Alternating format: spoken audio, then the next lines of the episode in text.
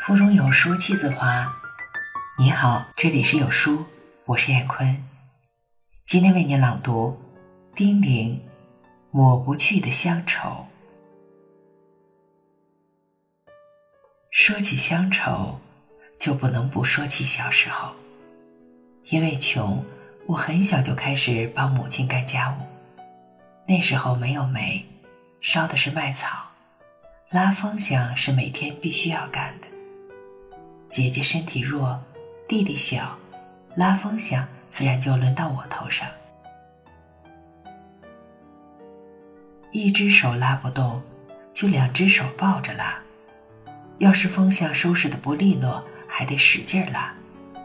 一顿饭下来，胳膊又酸又疼，还不敢吱声。母亲脾气不好，稍有不顺，劈头盖脸就是一顿。也是因为穷，父亲为了能让我们都吃饱肚子，每次磨面的时候都会多磨几遍，然后把前三遍的白面收起来，剩下的黑面收在一起。母亲做饭时，半碗白面加一碗黑面和成硬面，用擀面杖擀成案板大的一张，切成面条。等锅里的洋芋煮烂的时候下进去。一年四季，洋芋煮面条是吃的最多的。可那个年代也只有洋芋可以养活人，于是，洋芋鱼鱼、洋芋饼子、洋芋饺子。烧洋芋，烤洋芋。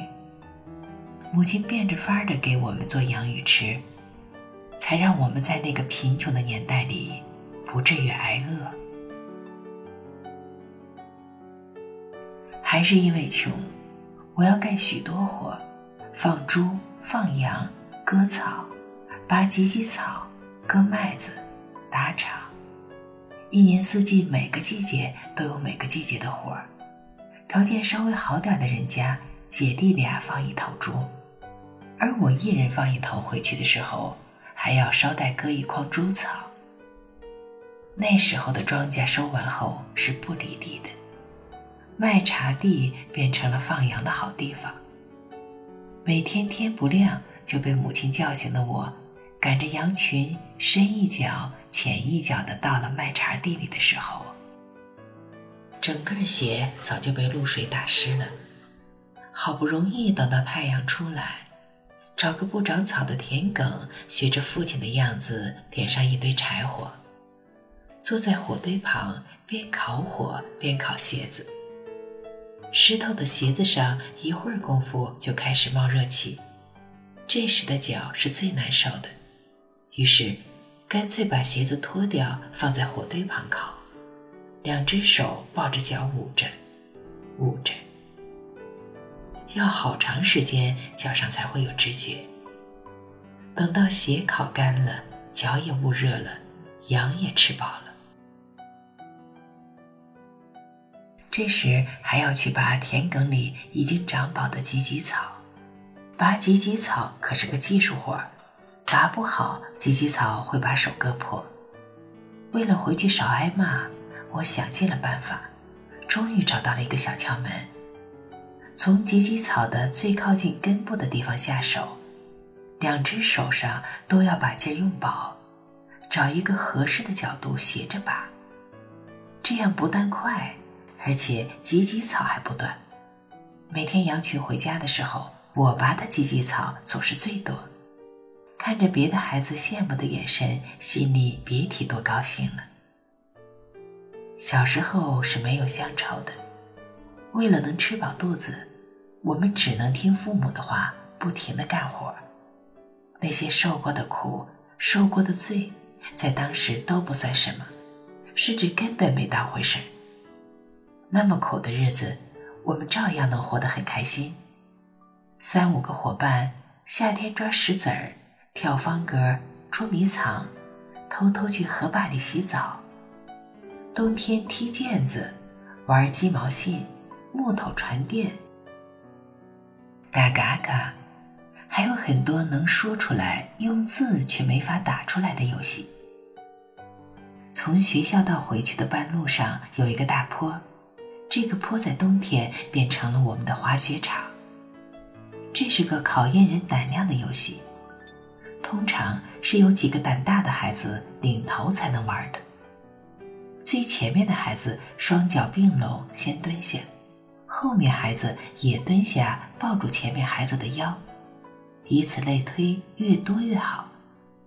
一切准备就绪后，站在边上看热闹的孩子用力往前一推，随着惯性，抱在一起的孩子们尖叫着往坡底滑去，越滑越快，越快越危险。遇上弯道，后面没抱紧的孩子就会被甩出去，剩下的继续尖叫着往下滑。领头的孩子要反应敏捷，身体灵活。这样才能安全到达坡底。但很多时候，等到坡底的时候，十有八九都是人仰马翻的结果。有的孩子裤子扯破了，有些孩子一头扎进了雪堆里，满头满脸都是雪，鼻涕、眼泪，哭着笑着，手冻红了无所谓，脚冻疼了也不管。所有的这些童年旧事，几十年后依旧在脑子里记着，记着记着，变成了乡愁，浓浓的乡愁啊！人就是这样，身边那么多人，记住的多是小时候的玩伴；每天那么多事，记住的总是那些童年旧事。顿顿那么多好吃的，难忘的却是小时候母亲做过的粗茶淡饭。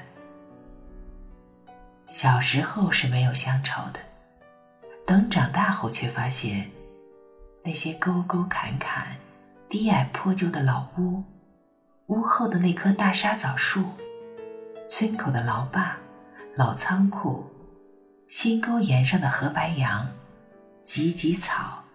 都成了记忆深处永远也抹不去的乡愁。好了，文章分享完了，愿你拥有美好的每一天，再见。